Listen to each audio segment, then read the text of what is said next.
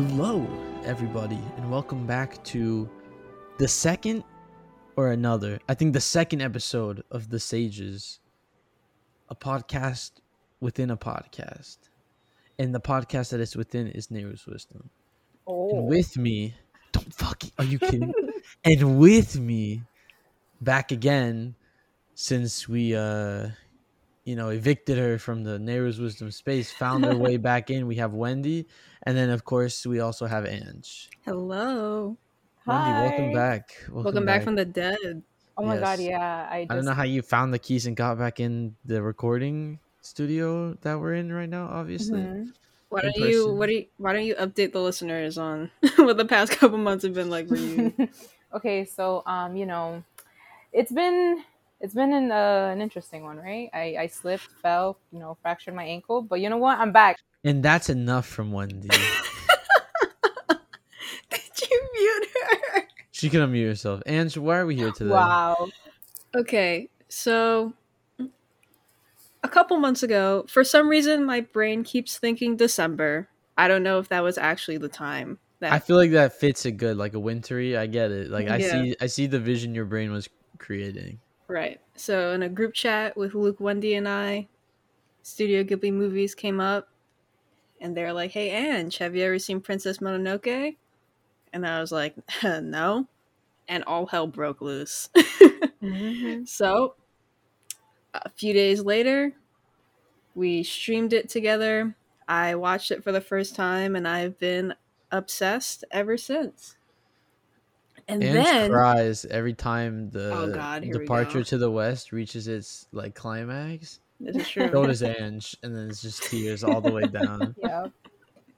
And then after we watched it for the first time, our group chat blew up with just long paragraphs from Luke about oh, different oh, I ways. forgot. What was it? It was like a Saturday. It was a weekend morning, right? Yes, it was talking. so much text, Yeah. but it was all good about different ways that we could talk about Princess Mononoke on the podcast. The original idea was to connect it to Breath of the Wild.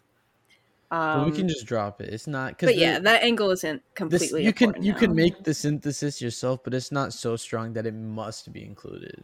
very you true. know. Yeah. And But, now, um, eight months later, we finally have this episode for you guys. So what happened was I remember the catalyst because I am the catalyst. It Mhm. all started when I said like, "Hey guys, I actually prefer the dub of Princess Mononoke." Oh, correct. This is how it started. That's right. Yeah, and I was like, I felt, I felt Wendy, you know, hand on the holster, like ready to Yeah. And clueless me was like, why? and then just like, what do you mean or something, or something? And Wendy was about to shoot me, and I know if Carolina heard me mention the words "dub" somewhere, she would just cut my head off. And basically, what it was was that in the bajillion, 24 gazillion times that I had seen Princess Mononoke, and the same thing happens when you reread a book, replay a game. You know, you always get something new from it, right? It's it's very if you don't have any value in rewatching something or re-engaging with something, then there was never any value in it anyway.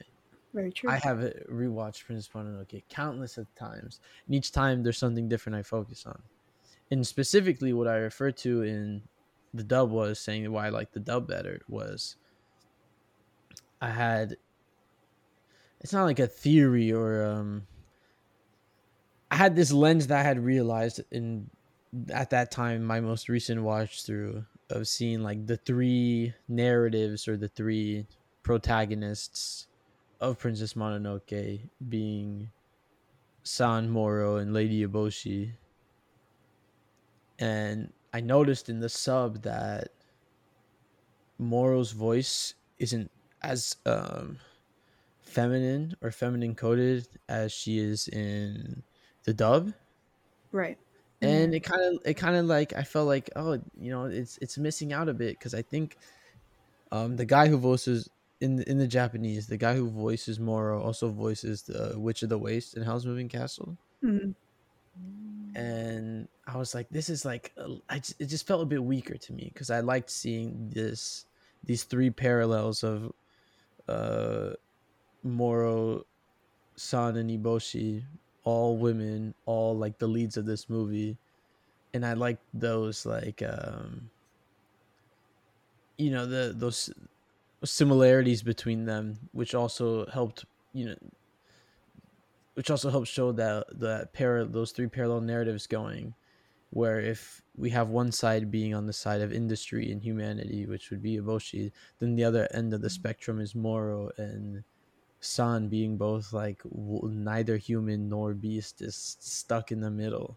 Hmm. And I that at least that lens really hit home for me with having with Moro having a, a more feminine coded voice.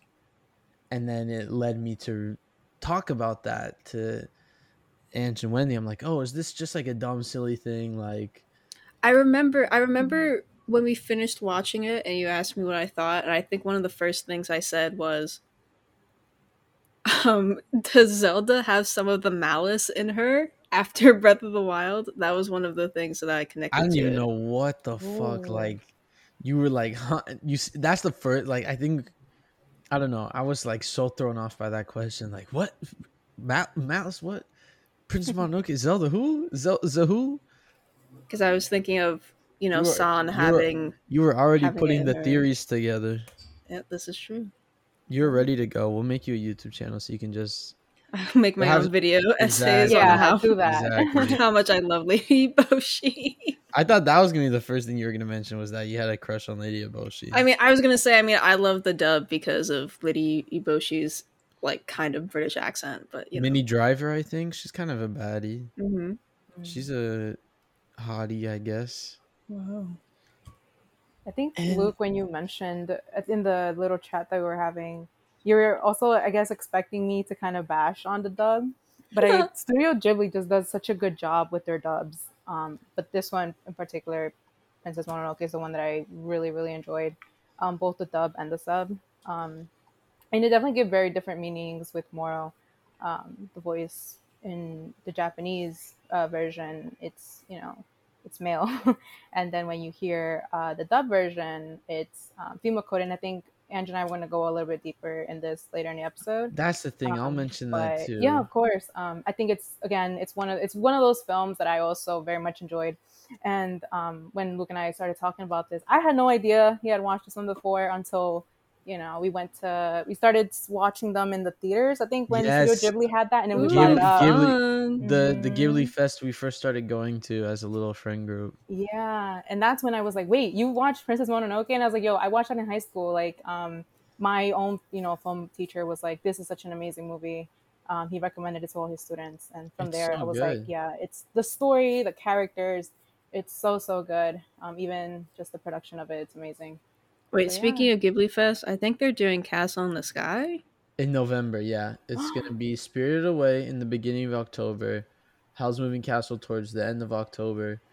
Um I think uh Castle in the Sky in November, and then December is Ponyo or something. Mm. Um I'm not too sure. or or some things like that, you know Or what I mean? Or some some things. Or things. some things. Or some things.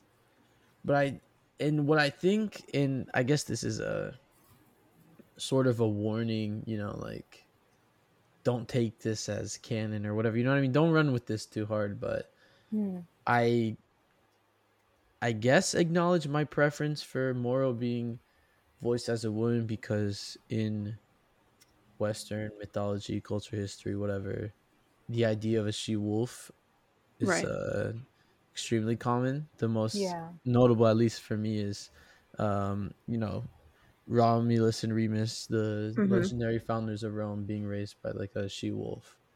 It's like I I feel like already a bias towards that. But um I think equally like what I said, this is um um I think equally you could make a similar you could make another argument for the sub as well. Like it could go either way. I found Right. I found the message. I found okay. Oh, you did?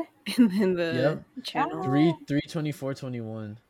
Foundational reason why I like the dub better is because We watched even- it in March. I think that's when I this is when I mentioned it. Oh, Or I- okay. It could be that's when we watched it, but this is this is definitely when I uh had my like uh, paragraphs rant thing.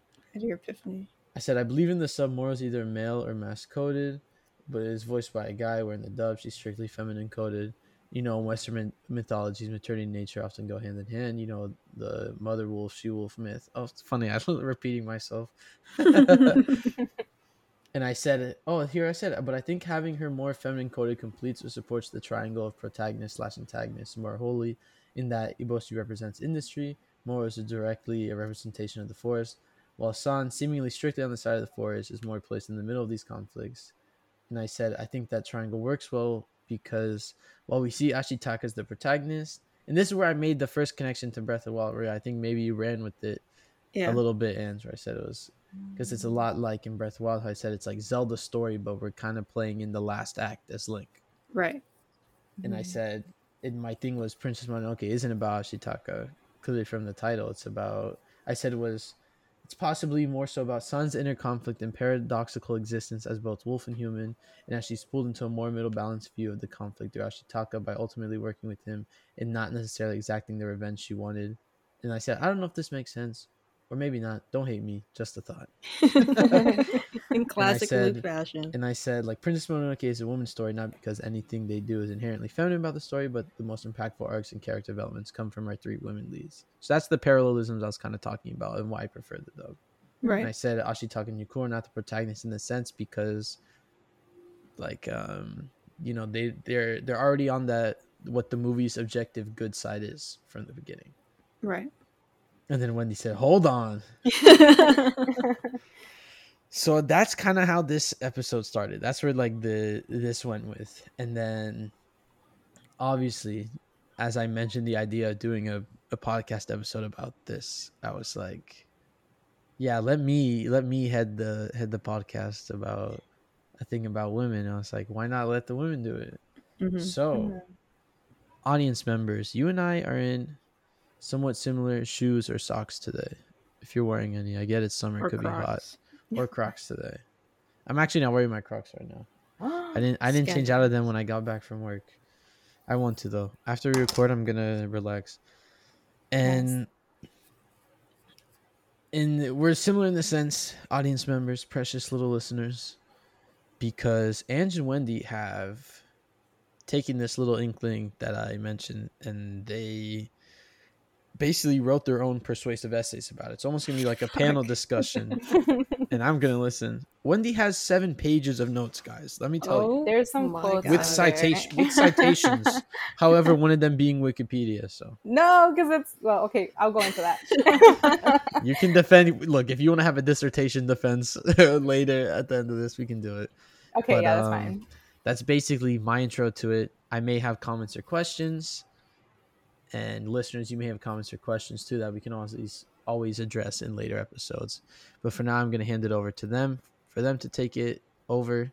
You guys are in charge, and when you guys can start between each other wants to go first, or if you want to talk it out together, whatever. But now Mm. I am passing the reins on to you. The introduction's over, and we are at the mercy of your hands. Oh my goodness, this is so exciting. Oh my goodness, Ange, so how are you gonna do this? Rock, paper, scissors? Like Do you want me to go first? I mean, we could just bounce back Honestly, and yeah, that's fine. Listen, like, yeah, you do it. no, this is a regular this, this is just a conversation between us. Um so All right. let's go. So, getting the elephant out of the room, right? Right. The main character, or the, you know, perceived main character of the movie is Ashitaka, right? Mhm. So, one of the first little bits of notes that I took was having a male protagonist be the vessel of the story, right? Mhm. Excuse me. I have al- It's allergy season. You're good. So, My fucking god. so I basically noted that in my opinion, one of the most interesting things about the story is we learn about these three different women through Ashitaka and his quote unquote eyes unclouded by hate, right? Mhm. Yeah. as hate and vengeance are somewhat the main motivators behind these women's motivations, right? Because Moro and San have a very big dislike for humans, Lady Boshi doesn't necessarily hate the forest and nature, but is definitely working against it. She's Um, definitely also fighting her society too. Very true. Uh, for the benefits of Irontown. Mhm. And if you were to view the plot of Princess Mononoke as one that is very female centric, right? This Yeah. very extensive focus on Ashitaka definitely had the potential to be a bit damaging to the story, right? But Mhm. I think it kind of smoothens out because Ashitaka's empathy and his very earnest demeanor, right? Which are very which are qualities that are not common in princes, by the way, which I think just makes him very great. Um, those actually make him probably the best vessel to learn about these women, right? Mhm. Because if we were to see the movie through any of the perspectives of the other women, the bias would be heavily skewed. Hold on. um, the bias would be very skewed in one direction or the other because San and Moro and Lady Eboshi are not on the same sides. Um, so yeah, I mean, Ashitaka conducts himself in a way that is very beneficial, I think, also to each of these three women and their causes at some point in the film, which indicates, I think, to the viewer that each of these characters is in some way very valid for their perspectives that Can they I hold. inter- can I interrupt you real quick? Should I Yeah, you save can. should I save my questions for the end or ask as I have them? You can ask as you have them. I'm almost done, like pitching this Okay. thing. Okay, cool. Let me try to remember what I was literally just thinking. Okay. Um. Do do do. Yeah. So I think I, I think there's moments in the film where Ashitaka is supporting each of these three female characters, at least at one point, right? Um, and that indicates to the viewer that each of these characters are valid for the perspectives that they hold, even if they're in conflict with each other. Um, and that makes their causes worthy of the viewer's empathy, in my opinion. So, I was going to ask how you guys felt about Ashitaka being the way that we're introduced to the world. If there's any moments where you think he, as our eyes, helps the women stand out particularly well. So, I think definitely Ashitaka. Once we uh, enter Irontown and we um, are introduced to Lady Boshi, um, we kind of get to through him we kind of get to explore a little bit more about this society, right? mhm. Um, and through there, um, we kind of at first side with him. I feel like that. I don't know about you, you guys, um, but at first it's definitely like you know, who who's Ashitaka? Why why is it that um, why is it that I feel this way towards like well about him once we learn about Lady Boshi and what she's been doing to the forest and why she is trying to hunt down you know San. Um, and so through him, obviously, we got to meet one of the you know the most amazing characters. Um, but yeah, I mean, again, just to go back, I guess with the title of Princess Mononoke, um, you see the title and immediately you're like, oh, we're probably gonna get introduced to a princess, right? Who is Princess Mononoke? Who is this? But obviously, the first character that we get introduced to is a prince, you know. Um, and so through there, you're kind of, I myself was like wondering when are we going to get introduced to this, you know, princess, or is it, you know, just something that we're never going to learn about? And obviously, we get to meet that through a prince, Mhm. um, and we get to see who the princess of the spirits is. Um, but yeah, uh, again, I, I mean, I agree with you on that. Um, he's definitely one of the vessels that helps us kind of shape some some viewers shape their opinions about some of the characters. Um, but again, I think that's one of the beauties of this film. Um, so yeah, that's what I have about that. what about you, Lukey boy? This isn't about me, but um, I was just gonna ask you guys, as at least as far as I know, you identify as women. Very so true. hmm Do you enjoy the movie more in this lens? Like, was there a sense of relatability, like a greater sense of relatability, possibly, in this lens that like we've kind of created, or at least further looked further into? Like seeing it through Ashitaka as opposed to any of the other women in the movie. or just seeing the way The women are portrayed. Ashitaka being Oh. like an impartial judge, how the women are represented, and you're like, oh, you know, like it's you know like it's a bit I don't know if it's the right word. Like, is it a bit like representation? Like you're seeing, like, oh, look at all these women. Because I'm writing, I'm writing as I think, like, who are like, you know, the key pivotal points. And in the beginning, like, straight from the jump, you have Kaya, who I think in the in the dub is Ashitaka's little sister, Right. and the sub is Ashitaka's fiance. But either way, Kaya has the crystal dagger. Then you have the Mhm. wise woman who kind of like sets Ashitaka in his path going. Then you know San and Boshimoro, and then Toki. I forget. She's almost like I love Toki. like the leader of the the Of the the, Iron Town ladies, but. Yeah. also at least not the leader, but at least like the the the visual figurehead instead of you know having all of them be different characters. And then I said like the rest of um the rest of the Iron Town ladies too, because even the ones you know even the two ladies that shoot Ashitaka, like you know Mhm. like it's Mhm. Well, I think I think it's fine because any judgment that Ashitaka does impart on any of the characters is not done because they are women. You know. Like I Mhm. think Yeah.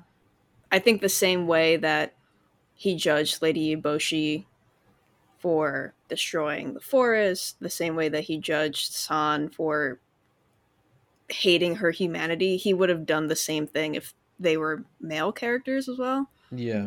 Um, that could just be a projection on my part, but um, But I I guess I, I Like- think you know. Yeah. Okay. Mm, what I'm more curious is like at a superficial level, would you see this movie as like, oh, this is like a strong women feminine representation? Like if you're looking for a movie where like you know, it's not just a bunch of guys being dudes or something. Like would you know what I, do you get what I'm saying kind of? Yeah, I agree. I mean, honestly, when I was watching this film, um, the first couple times around, um, the hold on, what's her name? Um, the wise woman. When Mhm. she's called in immediately to come look at the uh, the demon, well, the boar that was infected by um, by malice. Um, I was immediately reminded of how I guess like in my family, um, there's always an older uh, woman that's in charge of like herbal Mhm. medicine and healing and things like that, and it's right. oftentimes someone that you respect and you you know you don't question them at all of course unless there's something that you know it's something that's bothering you or something that may concern you whatever but it's always a certain figure that you hold to a certain um, level and that's kind of what i see with uh, at first when i first watched the movie with the wise woman and kind of going into lady boshi and ashitaka's um, first interactions um, he doesn't question her authority at all um, it's more or less like kind of just reiterating what Ange just mentioned. Literally talks to her in the sense where it's like, you know, why are you messing with the forest, the forest in the first place? Like, you know, um, and even with San, doesn't even question her and her mother. Moro, um, kind of just talks to them in a sense where it's like, you know, they're just these these figures that you can, you know, they they have such a high um, level of respect from those around them. And Yeah, that's I- something that I highly respect from Ashitaka. Yeah, I don't think because I found the woman in this film to be very compelling, mm-hmm. right? And hundred percent. I I guess I'm biased by saying that. right, and I, I wonder if it's my bias too because I don't think they stand out because Ashitaka is a bit of a blank state. Like Ashitaka is definitely a character with his own agency and he stands on his own, you know. I just think the women are also great and stand on their own and maybe mm-hmm. Because their convictions are a lot stronger. Um I guess that's what I'm saying. Like, is it yeah. is it like good, you know, representation for women in film? even I personally think so. And I don't know if it Like, does that give more merit to this lens we're looking at it in? Like, saying like, oh, look at this three parallel narratives, arcs, characters, or whatever. I it's definitely think cool so. I just don't women. know if Okay. people come away from watching the movie Thinking, Thinking that. that. thinking about that. You Right. know? Well, at least when I thought of it, it definitely wasn't my first watch through. Right. know? Mhm. Yeah. No, I mean, I honestly think that this does have like a great representation. Um, I don't see any other film where women oftentimes are sword fighting. Um, I don't see that, and even in, in, especially in, in, an animated movie like the family movie like this, um, you often see men interacting this way. And of course, there's another dialogue in here um, that I mentioned with uh, the I think one of the messengers from. Um, Slow your roll, Wendy. You got oh, a lot bad. to say. All I'm right. looking. I'm looking at your nose. Stop, stop trying to. this is stop trying to skip those. through it. Stop trying to skip through. You got a lot of things you want to say here. Say them. Um. Wait. What? Oh, right. So Uh-oh. like you know no because like I feel like it definitely adds into that conversation because with Lord Asano's messengers comes in and immediately tells them.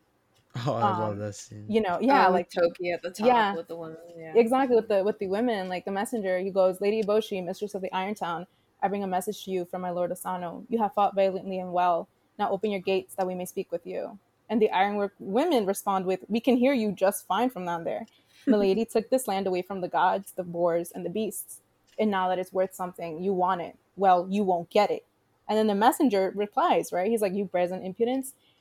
You ladies need to be taught some respect. And immediately, when I, you know, after that, the Ironwork women responded with, Respect, what's that? We haven't had any respect since the day we were born. And then they blow some raspberries. right. And then the Ironwork women, after that, respond with, Well, you want some of our iron? Well, here you go. And then they shoot fire at the messengers with the, um, you know, the guns that they made and they just laugh at they just laugh at them. And so yeah. just seeing this, of course, it definitely pokes fun at um, men that, you know, look at women and want them to, you know, abide and conform to this, uh, to femininity, right? Um, women are oftentimes, you know, told to be sensitive and obeying, you know, uh, it's not even like femininity they're conforming to, like, uh, just like the I guess that's the patriarchal, norm. This, yeah, the established norm, right? This pat- patriarchal culture society we live in.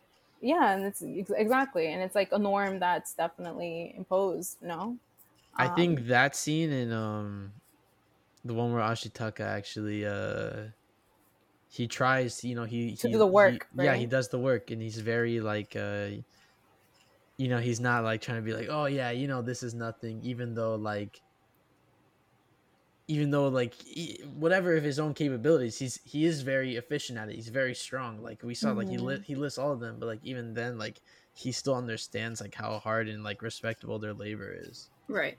Yeah, and I think that's another. uh Just going back to your question, kind of, you know, Ashitaka like doesn't disregard them at all. Mm-hmm. It's very much like, yeah, like you know, this is the work that they do, or this is the uh, you know level of authority and respect they have from others around them and he doesn't disrespect that at all he keeps it mm-hmm. as it mm-hmm. is and talks to them regarding you know what's going on with him and kind of keeps it going um, and that's kind of how we get to see a little bit and a little bit you know a point of view of his but also uh, a little bit of what these characters are kind of doing within their own um, lives and so well yeah i think so. once you get past the san and ashitaka love story, then you really begin to appreciate the very strong woman in mm-hmm. this movie. Yeah. You know, which I think is kind of the case in a lot of Ghibli films. Like you have to get through your first viewing and then upon the second and third you really start to get into the nitty-gritty of absolutely what was trying to be told. Same thing too. I think you understand the Boshi more or respect her or like her more from more viewings. Oh, de- mm-hmm. definitely. Yeah. At least, because at least, at least here in the West, is or especially the U.S., it's always like such a blind side of like nature. Always, even though it's not very reflective of, I guess, how it actually is. But right, in the case like you always be like, oh, these fucking humans, you know. Mm-hmm. And then someone will be like, oh, I wish all humans would die. Like, you know, we're destroying the planet. It's like, yeah. easy there, eco fascist. there's, there's a lot of layers to this. And it's like while yes, Eboshi is destroying the forest, there's a, a duality to it because she's giving society's poorest, most disrespected, in addition to women too, is yeah. uh, um, people with disabilities and illnesses and sicknesses who normally wouldn't be able to find work or even be alone respected or housed properly or not even probably generous housed generously the little garden outside and they and they have what they want and they need and their like basic needs are met. Like this is Eboshi as a leader and sure sure she is not um without her flaws obviously but if you're so quick to reduce her and be on the side of just like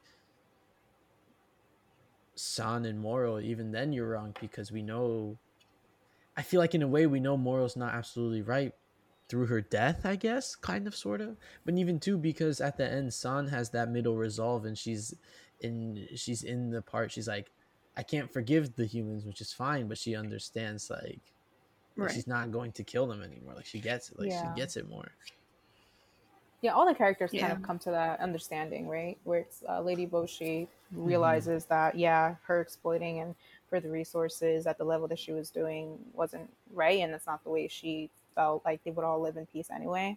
Even it's a- you know, It's Yeah. a, sorry, sorry. You can you can finish. no, yeah, I mean, yeah, that's all. I guess that's all. I kind of wanted to add on to saying like, you know, like kind I of just I just want to say like. It's it. it's good too because you know that's kind of how it is in the real world. Like yeah, people can make mistakes people are redeemable they can be rehabilitated they can unlearn you know the wrongs that they do and they can still do good like both good that is both intangible and tangible like Mhm. Eboshi, like we will rebuild Irontown and we'll do things better like like that's good that's what you want like yeah. I I I watched some video essay not the ones you were watching on stream the other day Those where crappy someone, where yeah. someone where someone was quick to reduce Ebo, she'd be like, "Oh, she's a human. I know she says she'll build Irontown better, but like, you know, she's probably gonna go back to the same thing." It's like, you know, like you're reaching there. You're reaching there. There's no, Mm. there's no pool. You know, there's no pool for that. Like people. There's no reason to be so quick. To... Yeah, there- to be quick. There's no reason to be so quick to like cynicism or cynical because it's like people can learn and be better. Like that's that's what you want.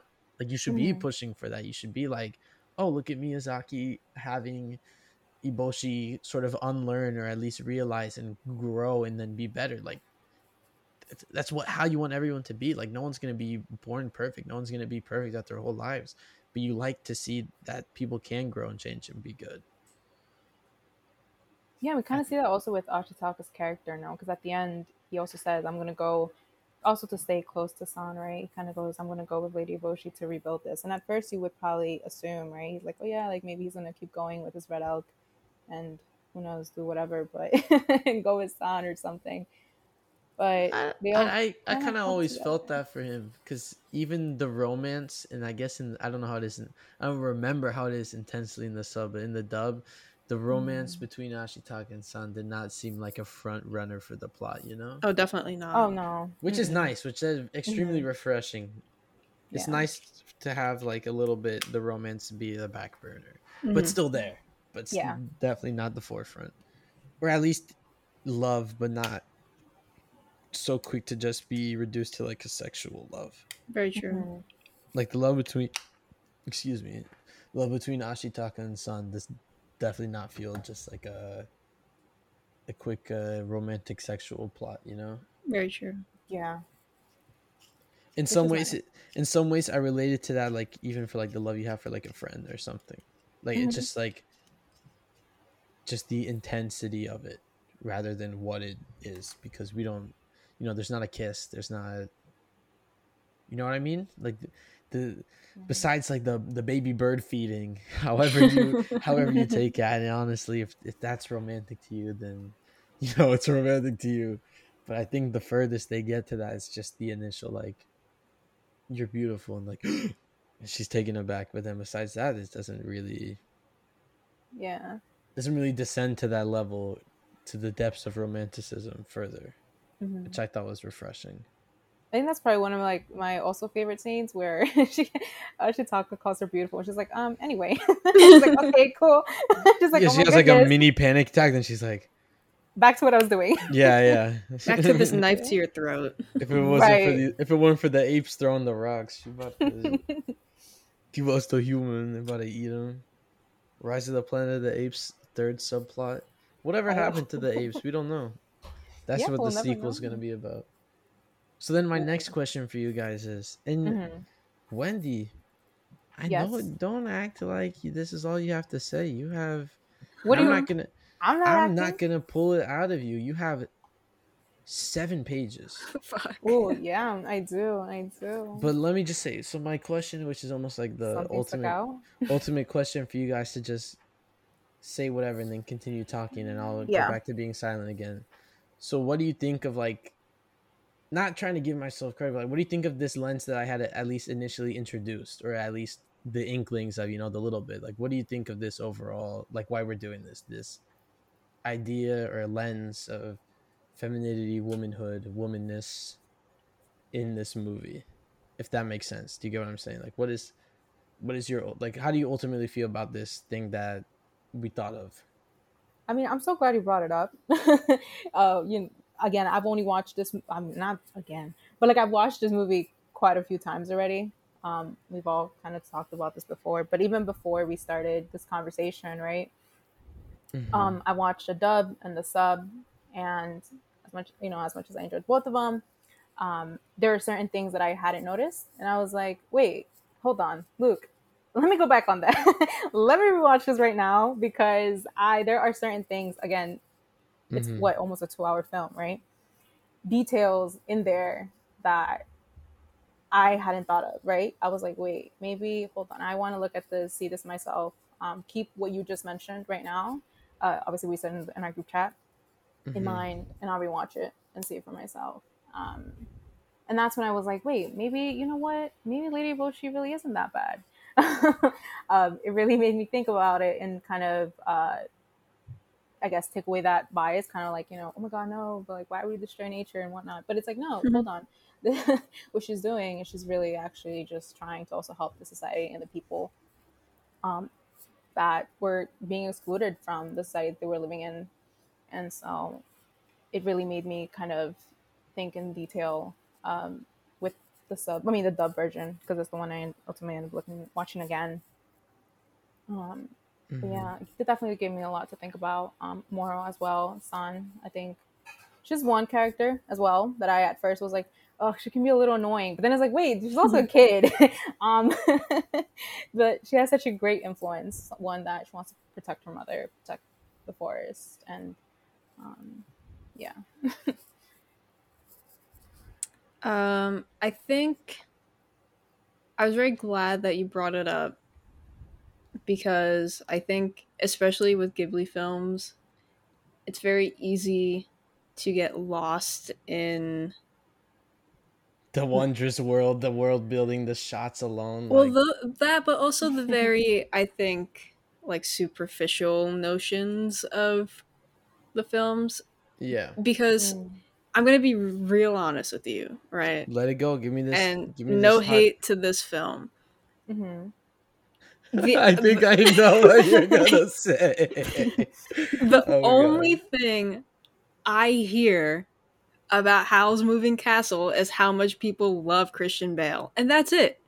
Oh, If I have never, and if I hadn't seen the movie when we were all like in the in the beginning days of quarantine when we were all watching them through Zoom, Mhm. I wouldn't know what that movie was about because all they do is talk about Christian Bale. You know what I mean? And yeah. I just now granted, since you mentioned this after my first time watching it, it's quite literally the only lens that I've watched the movie through since then. Oh Mhm. wow. Um which is completely fine. I mean, it's a very Yeah. carefully nuanced way to watch the movie. But yeah, I wa- I was very glad that you brought it up because um I I just like very carefully detailed conversations about media and I feel like um unless you're watching a very well put together video essay on YouTube, you Mm. kind of don't really get that with Ghibli content if I'm being completely honest. and i know the other day we watched a bunch of prince mononoke essays Yeah, I'm not Mhm. referring. I'm mainly referring to like the few beyond Ghibli ones that we watched. and like the non Yeah. non beyond ghibli and even then i don't think he has the one strictly uh, his his, his princess mononoke his ghibli one is like especially the princess mononoke heavy one is is his thesis is it has to do with zelda the cross Yeah. connect there but the other ones we watched that was just about princess mononoke we watched a few none of them really seemed to like acknowledge this which I would say that we endorse this lens or like underlying. It's not even like underlining, but like this subtle yet, you know, this silent but like immense theme of this movie just being like a, a movie about women, not because anything that is done is inherently womanly, but because it's Mhm. women are all the key actors and players Yeah. and storytellers Yeah. which i think it's it's like ha- after having watched it again and so many times coming that it's almost it seems almost absurd now to see like how do people not acknowledge this at least Mhm. I think people go into Ghibli films with very, very particular min- mindsets. mm. You know, I know a lot of people who watch Ghibli films simply for comfort and as an escape. Not saying that you can't have nuanced One- yeah, opinions exactly. while those being your comfort movies, but not everyone watches things with their brains turned on. You know what I mean? yeah Yeah. Yeah. So, and I feel like if there's any subset of movies where people watch things purely just for comfort and entertainment, it's going to be good Ghibli films. So, Mhm. And they're so well made. Like that's feel true this one. but Princess that's no surprise Yeah, everyone, yeah. everyone knows that like is the best you know everyone knows it's the creme de la crop or however it goes hmm And I feel also just this particular film, if you want to get a little bit more uh, critical, right, with the production of it and kind of the designs of each character, um, the colors that just Studio Ghibli in general uses. There's a lot of greens, a lot of blues, very much so, and then particularly with Princess Mononoke, a lot of red. Um, and they're like the purplish red of the i almost called it malice Right, Of I was like, the malice, the of demon. demoness. I said malice earlier, thinking The of Breath the Wild in my mind. I'm like, That's yeah. right. I wish I wish there. So I haven't gone through Ghibli's entire roster filmography, right? hmm But is this the grittiest film out of all of them? I would assume so, right? Um, I'd say it's the grittiest action flick, but Grave of the Fireflies is gritty in a different Oh. way. Yes, Yeah, Grave of the okay. Fireflies is intense. Mhm. It's intense, but not in the way where it's like an action flick. Yeah. it's just very intense because it's depressing. and very much kind of inspired from real events. So I think they're all mo- most, but that's particularly more like with history and kind of World War II. yeah, um, so with gritty in a depressing sense, not gritty in an action sense, at least. Yeah. Because I love the color palette of this film. Yeah, I so many the- scenes. Just The sound design of when people get their head shot off. That Oh little- yeah, yes. it's such a gruesome yet very pleasing detail they added because it's Mm-hmm. a, it's such a satisfying thunk, thunk. Damn, it's, but it's so oof. Yeah, Princess Mononoke is a bit gritty. It's been it's been kind of like desensitized for me for how many times I've watched it, but yeah, I was I guess- surprised Yeah. that first time I watched it with you guys. that's a, it's that's such a good that's like the hook. Even though it's like a, a bit well into the movie, that definitely like you're not gonna leave for the bathroom after that. No, No. You're like, okay, he just shot this guy's head off. What's it? What's going on? Also, think- again, oh, I Go ahead. you. Go ahead. no, but I was gonna say, like, again, kind of going to that, like, there's so much detail. You can't get like there's if you blink, you'll probably miss something. Um, it's just the art itself. No, um, the way they're the characters are just the way the story progresses and everything. I think even if you leave your seat for one second, you'll miss something, and you'll be like, oh. Oops. anyway, why are they? Why? Why is everyone running away? Like, what happened? Like, it's just one of those moments, you know, one of those films that every single moment counts um, and adds to Ashitaka's like adventure journey. But yeah, Okay, the last thing I'll say before I get quiet again, and then I let you guys continue until the end. mm-hmm. I mean, I'll still be here. I might like be like, mm-hmm, or like a little, so you guys, the audience knows I'm still here. Don't worry, I'm not making coffee. I guess is like, and it's not even like a question; it's more a statement, whatever. Is like after realizing this, you know, there's still there is still such a a large outcry for, you know, a womanly, feminine representation in Hollywood and film that I think. Like not, it's like I hate to be like sound like tooting my own horn because I I don't think I like okay yes I introduced this theory but I don't think I invented it like you know what I mean? You know what I'm trying to say? I just don't want to seem full of myself when I say like it almost seems like crucial like to not think about it this way and how like not like oh it's so monumental it's so woke progressive out because it's not trying to be woke like it's it's Right. it's just a good you know women representation movie I, I don't even know how to word it do you get what i'm saying like It's And I get what you mean. I think it's a good it's a cru- I was crucial lens to look at it in because i feel like you're kind of undermining some of the you know a big point of the movie which is not i don't see often talked about at all in the limited research i've done and i could be wrong but Mhm. I, I the same things I always see is the the quick side, you know, quick uh, audience quickly siding with the humans, and like that's it, and you know the the vilification of the Eboshi all the way to the from beginning to end, and it's And swooning over San and Ashitaka. yeah, that's kind of that's like you always see the gifs or the screenshots, and it's like this is like such a Like, minor part of the movie, like this is such a minor part of the movie, and you're making it seem like you're making it seem like they fucked. Oh my god. There wasn't even like that Disney version where someone sings a song with each other No. to, to And then it fades to black. Yeah, yeah. Mhm. there wasn't even that. So that's all I wanted to say. I think it's crucial. I think it's good to talk about it. I don't. I'm not trying to toot my own horn here, but Princess Mononoke is a movie about women. Think about it. Talk about it. This is really cool. And then now, okay, you guys go on. Wendy, you have all your notes to sift through. Take your time, whatever. Oh, and you yeah. and you and you and Andrew are gonna run this wherever you want to run it. I'm here. I got my seatbelt strapped in. I'm okay. I'm ready to go. Hey yo. All right, Oh. go, go. Okay. I'm muting my oh my mic. What's up? goodness. Yo, Ange, I, I have to I have to I have to mention something. Yeah. Remember when we were talking about attires? Like the, yeah, the fashion every- in the show. right i think you know it's it's amazing how um we were both talking how lady boshi's um attire kind of she's wearing i think a a kama right which is like a male kimono Right. um and the fact that she like is wearing just that in a village and she's the one taking charge of this of irontown no um just says a lot about her character herself. Um everyone that that lives there speaks so highly of her.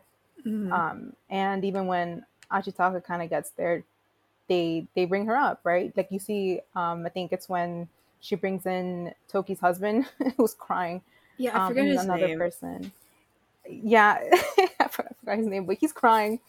And the first thing we see is um, lady boshi standing up uh, by, right by the entrance of irontown right? Um, and even that angle itself we know that she's the one that is in control here. Um, Yeah, and- with fucking Draken right next to her. yeah. The fact that toki shuts him up um she's like you know what? Uh, i think i have the the quote here of um toki kind of telling him like yo get back to work like stop talking to me um and so you know kind of one upping yourself when you have a lot of work to do um but yeah like the colors and uh that Lady Boshi is wearing, um, even when she goes out into battle, the hat, the what is Right. it like a? I forgot what they had mentioned. What is it like? Little war? It's like a warrior hat, like something like particular that the leaders wear um, when they go out uh, for battle. okay. She's the only one that wears it, right? And it's red. Mhm. Um, and as I was, you know, looking at this, kind of observing, I realized that the people that, well, the women that have, that hold this, you know, authority or power in the movie all have some sort of red on them. San has her red markings. Mhm. Lady Boshi has her red kimono or her hakama.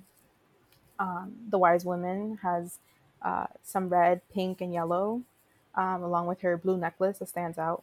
Um, and then we have Toki, who has a red kimono on.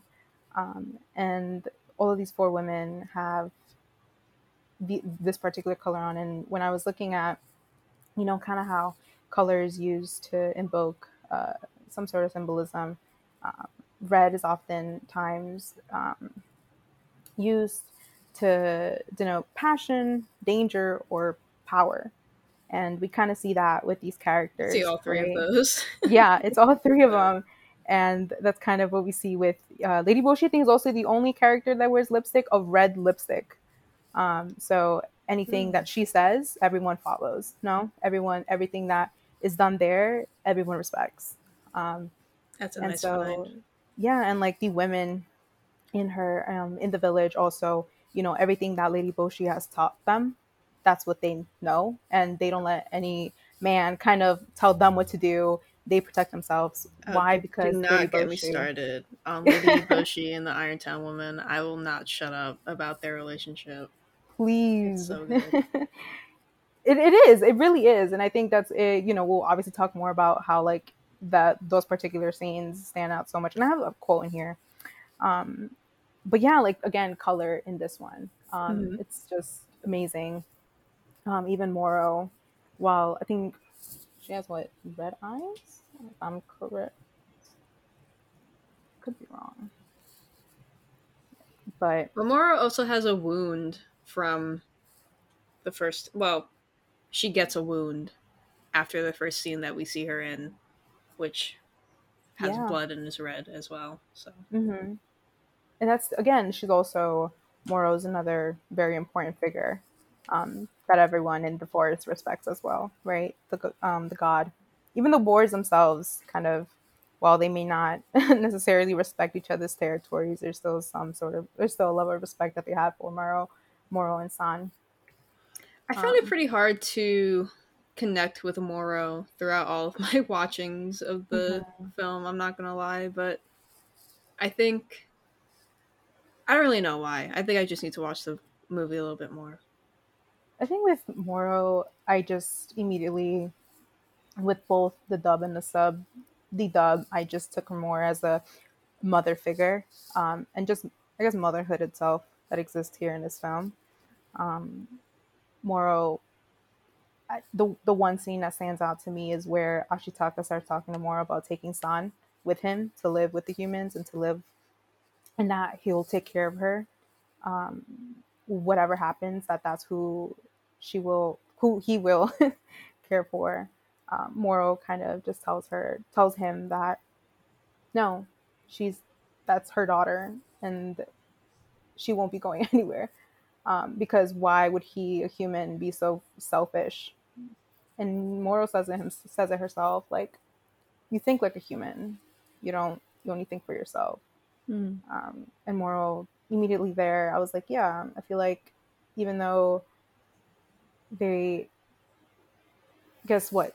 She's a goddess, she's a god, a wolf god, but also a mom. And she's like, no, that's my child. Mm-hmm. You're not taking my kid. um, and from there, you know, I was like, yeah, you know, maybe as a parent, you see your kid growing up and San got abandoned by her parents. So I think their Moro was like, listen, why do I want to have another human, you know, possibly end up abandoning my kid later on? Um, so that's immediately what I kind of took on from Moro. Um, but yeah, that's, um, I mean, I can go into my extremely long dissertation on motherhood in the film. Yeah, by all means, I want to hear what you got to say. All right. Um so I kind of broke this up into three main sections, right? Mhm. I have the first one being the motherhood that is obviously displayed between Moro and San, Mhm. right? And I kind Yeah. of described it as a very active, innately ferocious kind of love for each other, which, Okay. you know, is obviously partly due to their wolf like connection, but also the very sheer protectiveness that they have over each other. Right? Because after after Moro gets wounded, we see San trying to like suck out the tainted blood from Moro's side, uh, which Mhm. you know that's the first time that Ashitaka sees them. Um, and also Moro expends most of her remaining energy at the end of the film saving and protecting San, as Mhm. opposed to killing Lady Boshi like she originally intended to. Um, and like you said, Sana is very inherently protective of Moro, not only because Moro took her in as a child, but also because I think Moro is the primary being that kind of allows San to disconnect from her human side. Right? Be Yes. and because it's because of Moro that San is really able to hate humans and her own humanity. Because Mhm. Moro was so willing to accept San as a daughter and a member of the Wolf Clan. You know, so this creates this even further separation between San and her humanity, which is ultimately what San wants. Whether or not that's good or bad is neither here nor there, right? but that's just what it is. um but yeah, I think their motherhood, like their version of motherhood is very blatant. Uh, My personal favorite, right, Mhm. is the pseudo mother motherhood that is shown between Lady Boshi and the woman of Irontown, right? Ooh, yes. So And what about like that? right. So the way that I thought about it was it's a very unique relationship between Lady Boshi and these women, right? Mm, okay. Um, because I think this is a more telling expression of passive love and motherhood, Mhm. right? Because with Moro and San, we see like tangible actions in real time that constitutes the bond between the two of them, right? Like we actively see San sucking out the blood from Moro. We see Moro trying to save San at the end of the movie, right? Like those are things that we see actually in real time in the film. Yeah. But with the case of Lady Eboshi and the woman of Irontown, most of her acts that would be considered motherly have been done before we as the viewer are introduced to this world, right? Interesting. which are her liberating them from the brothels, um, providing them with work, like stable work and food, and allowing them to conduct themselves however which way they would like to, especially in relation to the men in Irontown. Right. So these are things that have been long established way before we see them. So instead of this very intense act of love we see between Moro and San, in this case, we are introduced to what benefits can arise from a motherly love. Mhm. So, one of the main benefits, I think, from Lady Boshi's protectiveness of the Irontown woman is their safety, obviously. Um, Yeah. Not not only does she provide them weapons, but we learn that she saved them from brothels. Like they were prostitutes before they were brought to Irontown Yeah. right? So now they have in Irontown, you know, they're working what is it, like four day shifts, right? Um, yeah. They're, they're working like super long shifts and their their labor is it's so valuable for the existence of Irontown that it's allowed them to restore some agency to themselves that might have been lost during their time during prostitution, you know? yeah. um, I think this is very much highlighted when you know Ashitaka's in the forest and he's running after Eboshi and he's like pleading with her to return back to Irontown because Lord Asano's samurai are there and they're attacking Irontown and he's worried about the women in the town and everyone in town. And Eboshi's Mhm. like, no, we're not going back. And I think it's very easy for people to see this, especially with how much people love to villainize Eboshi in the film, right? Mhm. And they can see this as Eboshi just blatantly refusing to care about what's left of Irontown because she's in the forest, she wants to kill the spirit, blah blah blah.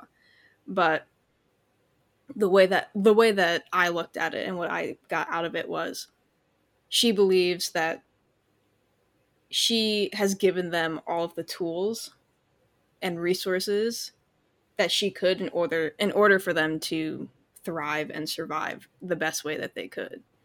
And she fully trusts in their abilities to defend themselves in the rest of Irontown and that blind trust and commitment that they have like really showcases the bond between them.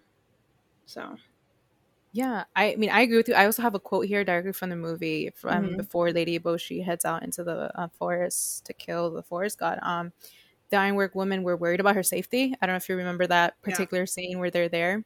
Uh, the Ironwork women say, "Milady, at least let one of us go with you. You can't trust these men. They're strangers. What if something goes wrong and we're stuck here? We can't help you. You said yourself we are better shots than the men are." Um, there, them. I guess there we can kind of see what Lady Eboshi has taught and has helped, you know, encourage them. Uh, Right, and you know, That- we we've we've obviously seen these Irontown women after they've been liberated, I guess, right? And that's not Mhm. to say that especially in a modern setting, that's not to say that women in sex work are not liberated in their own right, right? That's not what Right. I'm saying. But I Mhm. think within the context of the movie, it is implied that the women of Irontown were involved in prostitution because they did not want to be there right so that's Yeah. that's the that's what i'm talking about here i'm not talking about um people involved in sex work because they genuinely want to be which is of course great as well Mm-hmm. um but yeah i think because we see the women of irontown so confident and sure of themselves and their own abilities we may not be able to really tell what they were like beforehand right? But i think it's heavily implied that eboshi like truly cares for these women. And also i think in that video i sent you about the the fashion oh yes, for what eboshi wears um maybe we could put it in the notes for the for the spotify thing but um Yeah, there's something about the clothes that Eboshi wears that implies that she herself um in her past might have also been involved in prostitution and that's why she has such a strong connection with the women that she brings to town. Yeah. Yeah. I remember hearing that too in the video that you sent. Yeah, I was like, whoa, like you know, it, it would make sense, right? Mhm. Like how they're all. She particularly wanted to, I guess, bring them in into this new like village or society that she was trying to build. right um, but also I guess just taking into you know how you view Lady Boshi and motherhood. Um, I also partially kind of take it in also as like sisterhood. Um, Yeah, very with, true. Like as an older sister, an older sibling that you know they're you look up to them and you want to you know you take whatever you you can from them whatever they do. You're like you know i really like what they do. Um, or you know you see something that maybe you may not necessarily gear yourself towards to and you're like you know i maybe may not do that but i'll definitely take that into thought. And everything that she does it's like and says it's like hey it's kind of like you know i've lived through this but let me tell you. Let me tell you a little bit about how i myself don't necessarily you know need the men to protect me because i can do this myself and i have you right? Very true. Um, and so I feel like also, I definitely also see the you know the view of you know motherhood and the ironwork uh, Irontown women, um, because yeah, I mean I'm just remember the scene that you just that you mentioned as well. Um, which one? the one where she's uh where I think who was it? Ashitaka tells tells her that the women right now in the right right. Town are under fire. Um, but yeah, like Yeah, because I remember I was talking to someone recently about that scene in particular, and they were like, I can't believe Lady Boshi just left her people to die. And I'm like, dude, you need to relax. like, if you, like, you cannot see everything that Eboshi has done for the people of Irontown and and walk away with that impression and feel like it makes sense in my opinion Yeah. at least so Also, like I, you know, I'm looking back at this one quote that I also have that Lady Eboshi mentions to Ashitaka when they're up on the when she's shooting at the apes with the um new guns that the uh um one of the uh lepers that we're, we're making mhm. um that she was testing out. She tells Ashitaka, I can I can deal with the forest gods. It's humans I'm worried about. Once the forest spirit is dead, will Jigo be satisfied with the creature's head? Or will he be after my ironworks as well?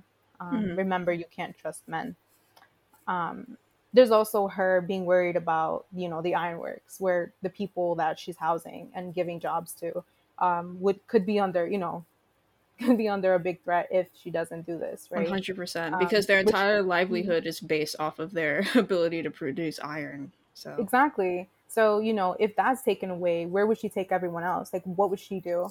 Um, as much as she may be able to you know try to bring the people that she's going to the forest with you know yeah she also you know trusts the women there but it's also like you know you can't necessarily blame her for you know trusting them. Like that that's i think that's a big one right? It's like yeah she trusts the the people that she's housing and um, she knows that they will be able to care for themselves she's taught them enough where they know that they have all the necessary tools um, to protect themselves so um, yeah again a big figure here hey yo luke how you doing over there I'm just listening. Shut up. Well i'm just me. saying like if Oh. you got any questions any comments like just you know No, no, I'm just listening. I'm just listening. The only Mm. thing a comment I had was I think the women worked at the brothel prior to Irontown because of their socioeconomic situation. right right That, I think that's what. Cause I know you like fumbled the words a little bit there. And let's just clarify here: sex work is real work. yes it yes is. yes it is All right, continue. um what was i gonna say uh, um yeah like i guess there was something um that when i was watching the film by the way we're still on the topic of motherhood um before we move on. You know again the scene where moro and ashitaka were talking on the cliff you know. Wendy's favorite scene. This literally yeah it's the one scene that i just you're always again going back I, to. I always go back to. Um like i don't know oh my goodness. Anyway um when i watched this part right um we know moral scold him. And i guess for some viewers it's like oh like yeah like you know why can't he just take her? Like you know it's again going back to the love story every people that you know just want to see romance in a movie happen it's like uh, it was you know let's calm down a little Let- let- let's backtrack a little bit. Um it you know you got to remember that moro is san's mother. Um san was abandoned by her parents in the forest and moro adopted her as her own kid. Um and then when i analyze this interaction a little bit further i just wanted to kind of connect a socio-feminist lens to it Mhm. um, where you know femininity and motherhood and the expectations of that right? Um, if moro wasn't a god or a wolf and was a human. You know immediately you remember the parents and you're like gosh what bad parents. They drop their kid and leave them with these like pack of woods. Um, right. and now Moro like took her in, and now she's a good mother. So what is, you know, what is a good mother, or what is a what what does being a good mother mean to you? And so, in the societal norm of motherhood is someone who is nurturing and caring for their child, something that the mo- the parents weren't, right? Mhm. Um, and so, if a mother does not adhere to these, right, to these norms or these, um, she's deemed as a bad mom immediately. And I think that's a big one, right? Where it's like dads are disregarded, whatever. It's always the mom. and so, however, however, uh, Moro doesn't just blame one parent; she blames both parents.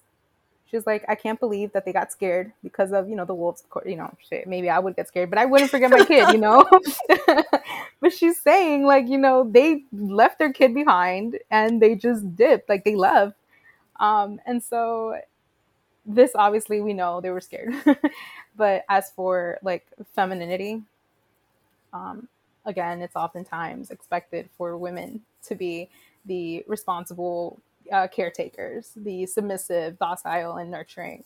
Um, these norms are not necessarily applied to Moro, and neither I don't think that should affect right the views of what a mother should be, because moms do everything. I think any parent obviously does their best um, to care for their kid, but um, particularly with Moro, kind of looking at at it here, Um, we know that neither Moro or any of the other female characters adhere to this specific norm. Um, and when Moro takes on this role of being a mother and provides San with a home and security, I guess I myself, and I don't know about you guys, immediately you're like, yeah, that's that's a good mom. That's a good parent. Um, that's what I guess any parent would do with their kid, right? Yeah, I, don't, I don't think I ever questioned the relationship between Moro and San. Like okay. it never it never occurred to me to critique the way that uh, that Moro mm-hmm. chose to raise San. Um, because even like you can make the argument that San's complete rejection of her humanity is disingenuous to what she actually is, right? But mm-hmm. at the end of the day, she starts out the film that way, and she kind of she kind of ends the film that way too. It, so like, yeah. it, it stays the same no matter what. So it doesn't really matter. Mm-hmm. And so, like, I guess I have a question for you. Um, you know, being that she San hates humans so much, right? Like, would it have made a you know even a difference if let's say I don't know, maybe I'm going into deep like a reach, but okay. definitely is. But like, you know, what if there was this ability where Moro would could morph into being a human, right? Even though they hate humans so much, where it's like, would there still be that kind of connection or that kind of, I guess, approach to her being a mom? Like, I don't know. Mm, I don't know. I think that change anything? I don't know. Well, it definitely would change, I think, the perception that San has of other humans. Right? Mm-hmm. That they're all bad, they're all destroying the forest, blah, blah, blah, blah. Because if Moro had the ability to also shift into human, then mm-hmm. San would know a good human. Whereas right now, she's under the impression that she doesn't know any good ones until she meets Ashitaka. Right. So wait, I have now have a question about that. When the you no. it was you were saying like what would change if she could change into human form or something? Yeah, like if she has that ability to, you know, morph, like go in and out, like, you know, human God. What do you think would be the, what do I the think? difference? Yeah. Are you asking in relation to their in relation to her mother? Their relationship. To... Yeah. Yeah. Um, I guess. Well, I don't think me... actually I don't think much would change. Sorry to butt in. No, it's fine. No, I don't think just don't... because I think San knows she's human in form, she's but human she, herself. She knows she knows she's human, but she rejects it. It's her saying she is wolf is not her looking at her hands and seeing paws. It's the, it's the, yeah, yeah. the inside things. So I don't know if mm-hmm. much would change. Mm-hmm. The only thing I could see imagining for form is like maybe instead of San and Eboshi meeting, it would have been Moro and Eboshi clashing in Irontown. Yeah. Yeah, I don't. I don't think it really changes much if I'm being yeah. complete because yeah. I don't because I think San's rejection of her humanity comes a lot from her time spent with Moro and the other wolves, and mm-hmm. I don't think Moro's dislike for humans would change even if she was one. Do you see what I'm saying? So yeah. So where San gets it from still wouldn't change. So her opinions about humanity would still kind of be the same. I think. Yeah. Okay. Yeah, I agree. I just I was just like thinking like, hmm. Imagine Moro just changes out in and out. It's like, yo. it would have been cool, but yeah. I mean, I don't know if it would have been cool. I like I said, Moro out of these three, Moro was the one that I found pretty hard to connect to. And I mm. I think that was probably because after the first time that you meet Moro and she gets shot, especially after learning what the bullet does to the boar right in the very beginning of the movie yes you know that Moro's not going to be around, for, um, Mhm. at least until the end. So I feel like learning that at right as soon as you meet Moro made it a little bit difficult for me to pay a lot of attention think- to her. Oh, sorry. No, I'm done. Go ahead. I was gonna say I think Moro's actually rather compelling, but where it's not so easily um like appreciated is because the compellingness Moro brings is contemplating her death and remaining stoic and still not like not letting herself be turned. Right. But since since that's not an active thing, it's something that happens passively. It's not as readily able to be appreciated. If Right. that makes sense. I think because Moro's presence is incredibly strong, right? Mhm. Like whenever Moro is around, I am always aware of the fact that she is there. Like we don't get a scene with her internal struggle except for No. her talk with Ashitaka on the rock, which is like you know it's such a banger scene. It's like okay, what if we had more of that, Right. more row of that, if you will. Oh my god. oh no. I think that's why that scene really sticks with me. Because it's the most the out one- of Moro that we get. Yeah, it is. And yeah, no, like Moro's presence. And it, again, it, I think it just says a lot because she's also the wolf god. Right, Um, like you're right. you know True, that. but that's God, a very- God definitely has a different meaning in this context. It's not like the Yeah. monotheistic, all-powerful Mhm. God of like the West. It's, it's Yeah, definitely much more. um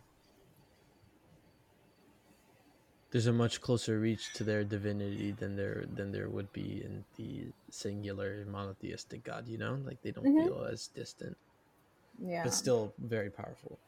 very. mm-hmm. But trying to see. What do you think? Do you guys have? Do you guys have any more? Do you? I know Wendy's got a shit ton of Um, notes. I don't know. Like my my whole spiel on motherhood is kind of done. I had like a little, I had like a little like cute thing with like the Kodama and the tree.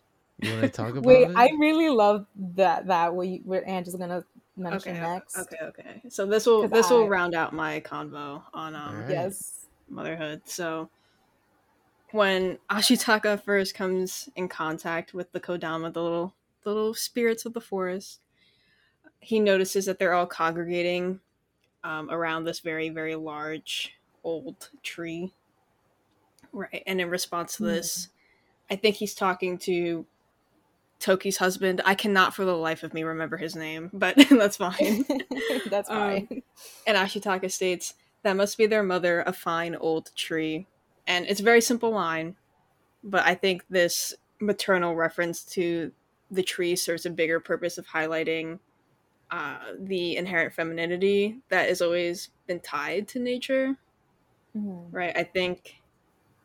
Um, I think this is largely connected to Moro and San being very prominent figures in the forest, right? Mhm. um and yeah i think this was where I, I drew one of my breath of the wild connections to um wait oh no no no yeah yeah, yeah. okay sorry i got mixed up in my notes um because in relation to this like eboshi representing industrialism a little bit right Mhm. is a very nice contrast to this nature equals femininity discourse that's so popular because she's kind of breaking the tradition right. and this reminded me of Zelda from Breath of the Wild um, because she didn't want to stick to just learning how to harness her powers, and she instead wanted to spend a lot more time researching, which could also be seen as breaking the trend because I guess her power, Zelda's powers, can be kind of loosely linked to nature and femininity in that way, at least in my mind. So, but yeah, I I, I just like um the little the little line that Ashitaka says about the tree that the Kodama are gathering around. I think it's very cute.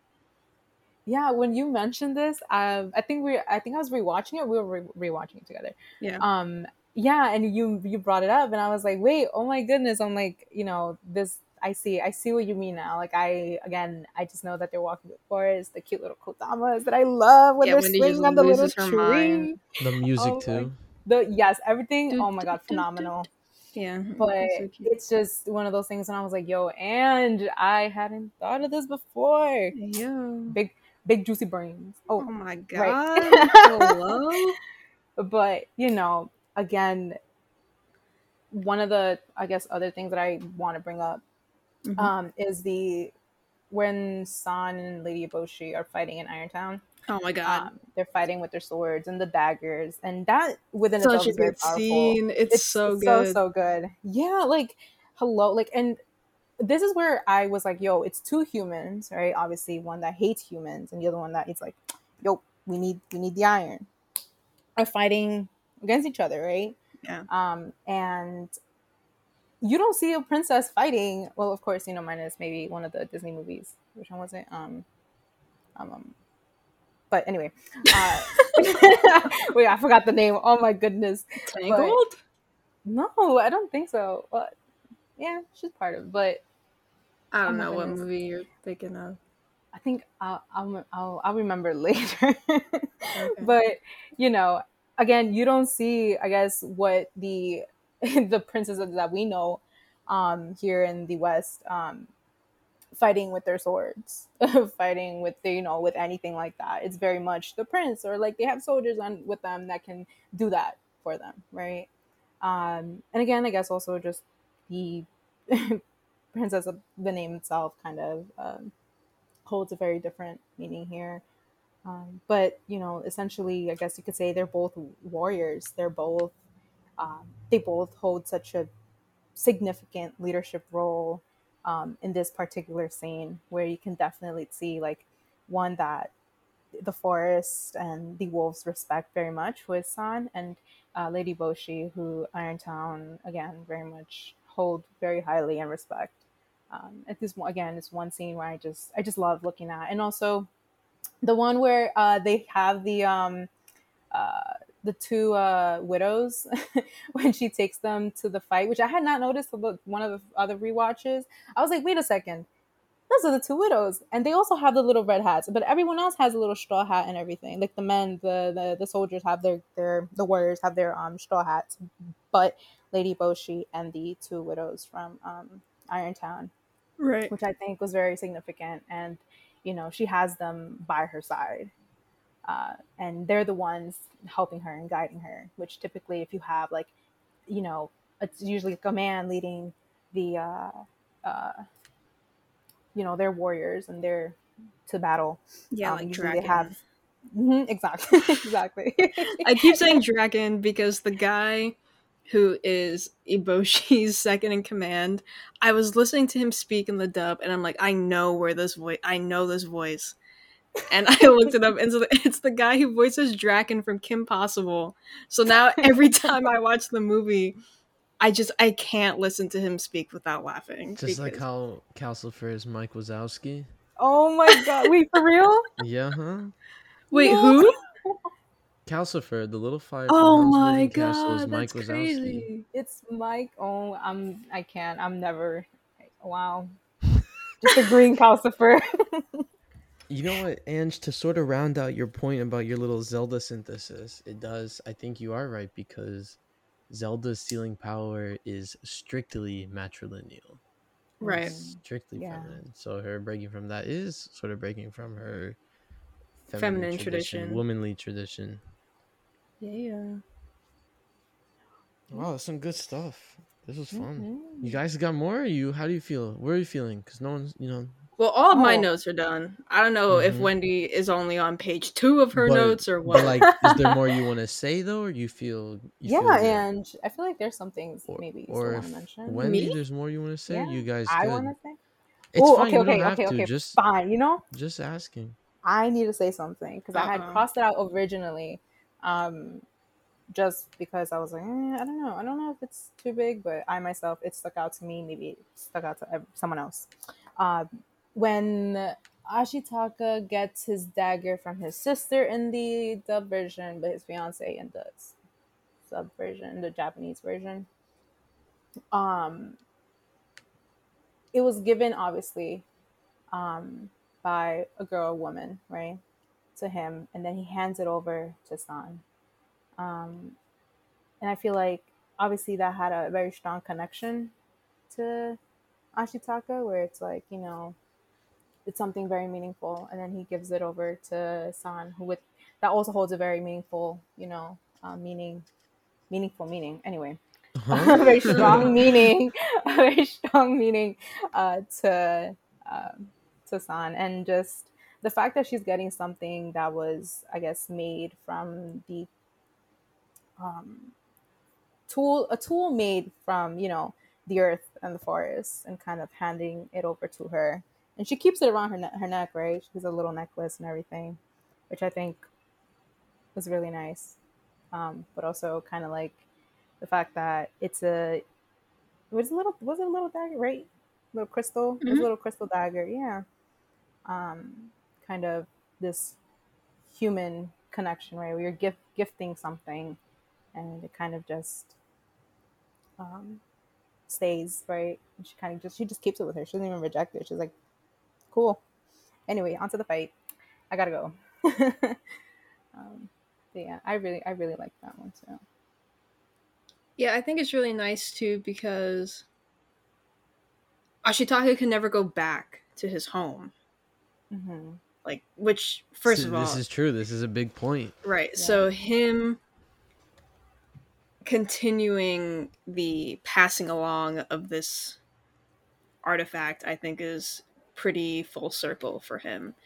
Even though you know him, it's implied that he and San are going to see each other in the future, right? Because he said that Mhm. they'll always be able to but um i think it's a nice rounding out of ashitaka's journey here I mean, what if they had to quarantine, right? They might not see each other for a while.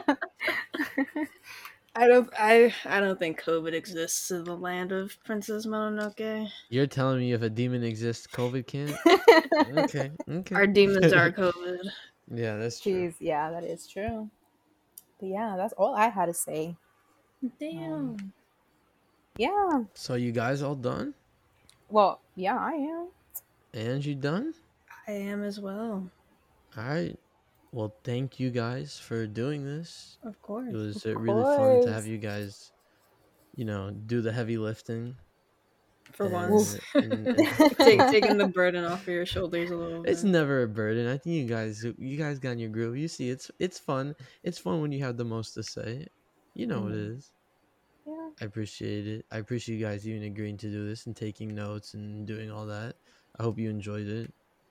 Oh, of course, I did. And listeners, I hope you enjoyed having as much fun as I did. I think this um See, I want to uh, let me clarify too. A few things to clarify. This isn't a feminist lens. There's not a there's no like uh cuz I feel like what I don't know how to say it. like there's like you say feminism there implies like a sense of implied activism. Like it's- Oh, it's, just like uh-huh. uh this is like a womanhood because they're not like they're they're just doing things while being women. They're Yeah. not doing they're not engaging in activism. Do you, do you get what I'm saying? Does that make sense?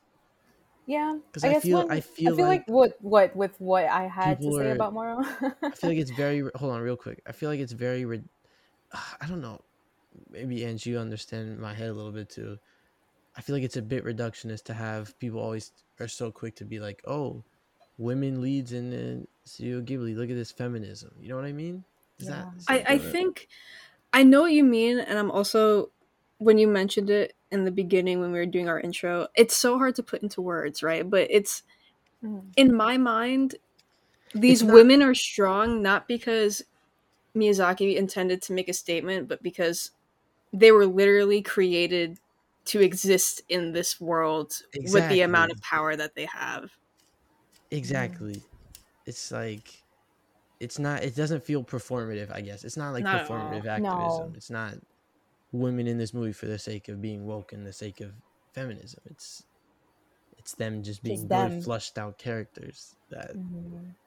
that you can engage with the I wouldn't call it a text, you engage with the media in a certain way. So I hope I hope everyone enjoyed listening to this. Um maybe we'll do another one of these. I mean, we'll always do more sages. Sages just are it's just an excuse to talk about whatever we want. Um maybe an Ange and Wendy will come back for a, a duo together and they'll just do something. That'd be fun. The day the day that I'm not in an episode, I'm I'm very looking forward to. generation? Question. Oh my god, Wendy! Wendy, do not start with me right Look, if you want to, let's do it. All right, let's talk about the music real quick. I'm Oh, thinking Oh, for the beginning, um, what do you think? either for either the beginning or the end, we can work it out too. It'd be the, I think it's pronounced Tatara Women Work Song, and then Hmm. Departure for the West for the ending or something. Oh yes, That's cool. Or it could Mhm. be you know Departure of the West for the beginning, and we can end as our you know vo- voices fade out and the the Tatara Women Work Song fades in. Mm. I think the first one. I think- I like the think the first one. second one. Yeah. I, I mean, sorry. I think the second one works better because they won't explicitly know what's happening, what the what this discussion is about yet. Oh, okay. Yeah, You're that's right. Okay. And then since and then at the end we already everything's been spoken, and then we end with the Tatara Women Work Song. What do you think? Oh yes. Okay. Wait. You like that? Yes. Yeah. Yeah. Mhm. Okay, so we got the music out of the way. There's some more housekeeping. Might as well before I forget. Let me check the, the email. The email. Email. Maybe we have an email. Look, it's just good. It's just better to check than not to check. You know this. That That's is true. Okay. Um.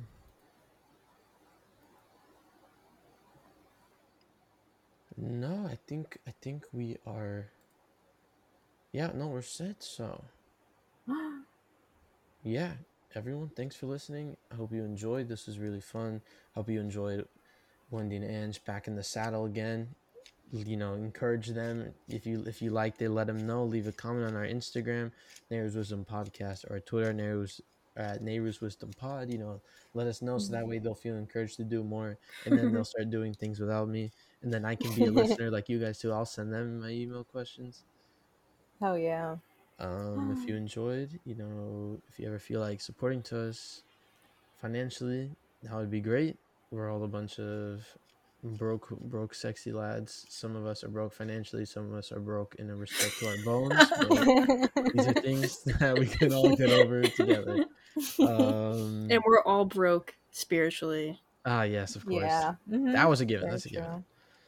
Um, in regards to Nehru's wisdom, that'll be back probably sometime September.